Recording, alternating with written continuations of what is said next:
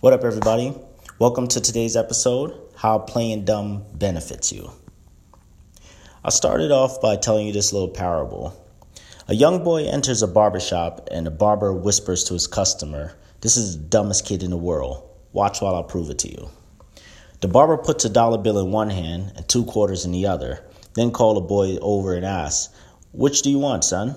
The boy takes the quarters and leaves. What did I tell you? said the barber. That kid never learns. Later, when the customer leaves, he sees the same young boy coming out of an ice cream parlor. Hey, son, may I ask you a question? Why'd you take the quarters instead of the dollar bill? The boy licked his corner and replied, Because the day I take the dollar, the game is over.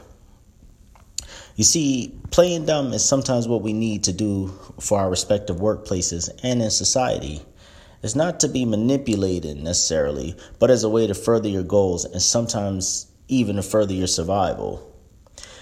People will assume that you're not talented enough or even more more hurtful, not smart enough. So if they believe you aren't cunning, sometimes you have to let them figure it out for themselves that you are.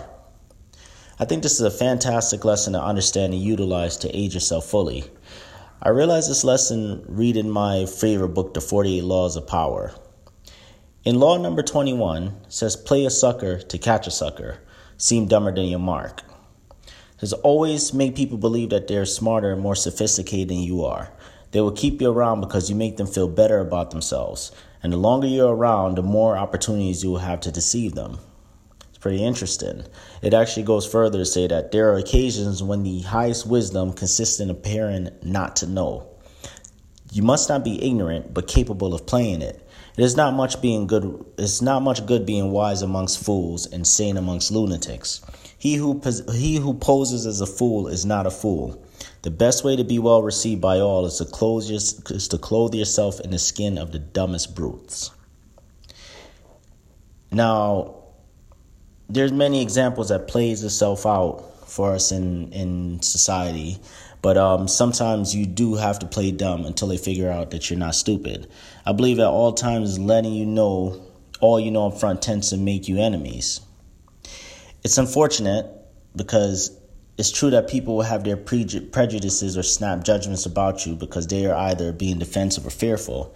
I think if you come off as harmless and somewhat dim, people let their guard down and even try to help you.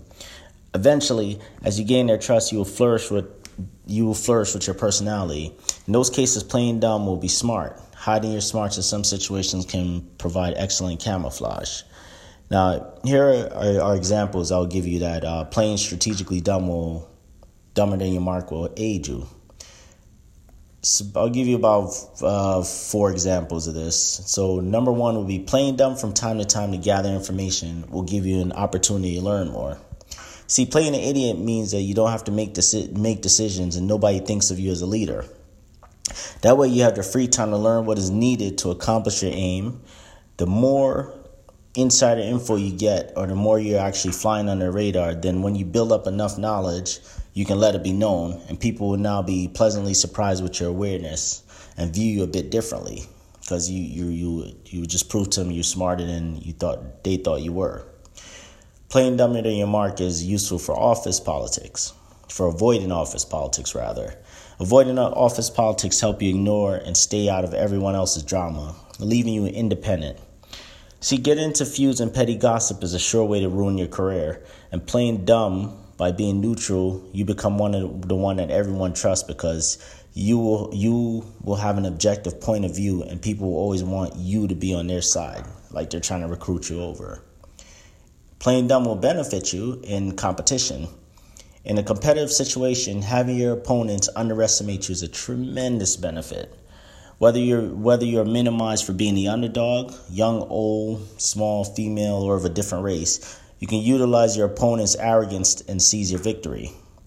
And the last thing, the last reason why playing uh, dumb benefits you is that no one feels threatened by you. Management doesn't think that you want their job, and your coworkers never think that you want to be promoted. People relax around you more and let their guard down by speaking without a filter because they don't see you as opposition. So you gain trust by listening to them and making them feel smart for knowing something that you don't. But by listening at the right moment, they'll tell you things because they either don't think you will repeat it or don't think you will understand it. And pretty much you can do your thing and leave. Just remember though, the downside of playing dumb is that you sound dumb. Now, be sure not to play dumb too often because doing so will give away the strategy of playing dumber than your mark because you'll be figure out figured out and obviously you will look disingenuous. Now, um, further reading on this, I'd suggest you obtain the book The 48 Laws of Power by Robert Greene. It's an absolutely terrific book, my favorite, in fact, of all. Um, I'll just end the podcast there.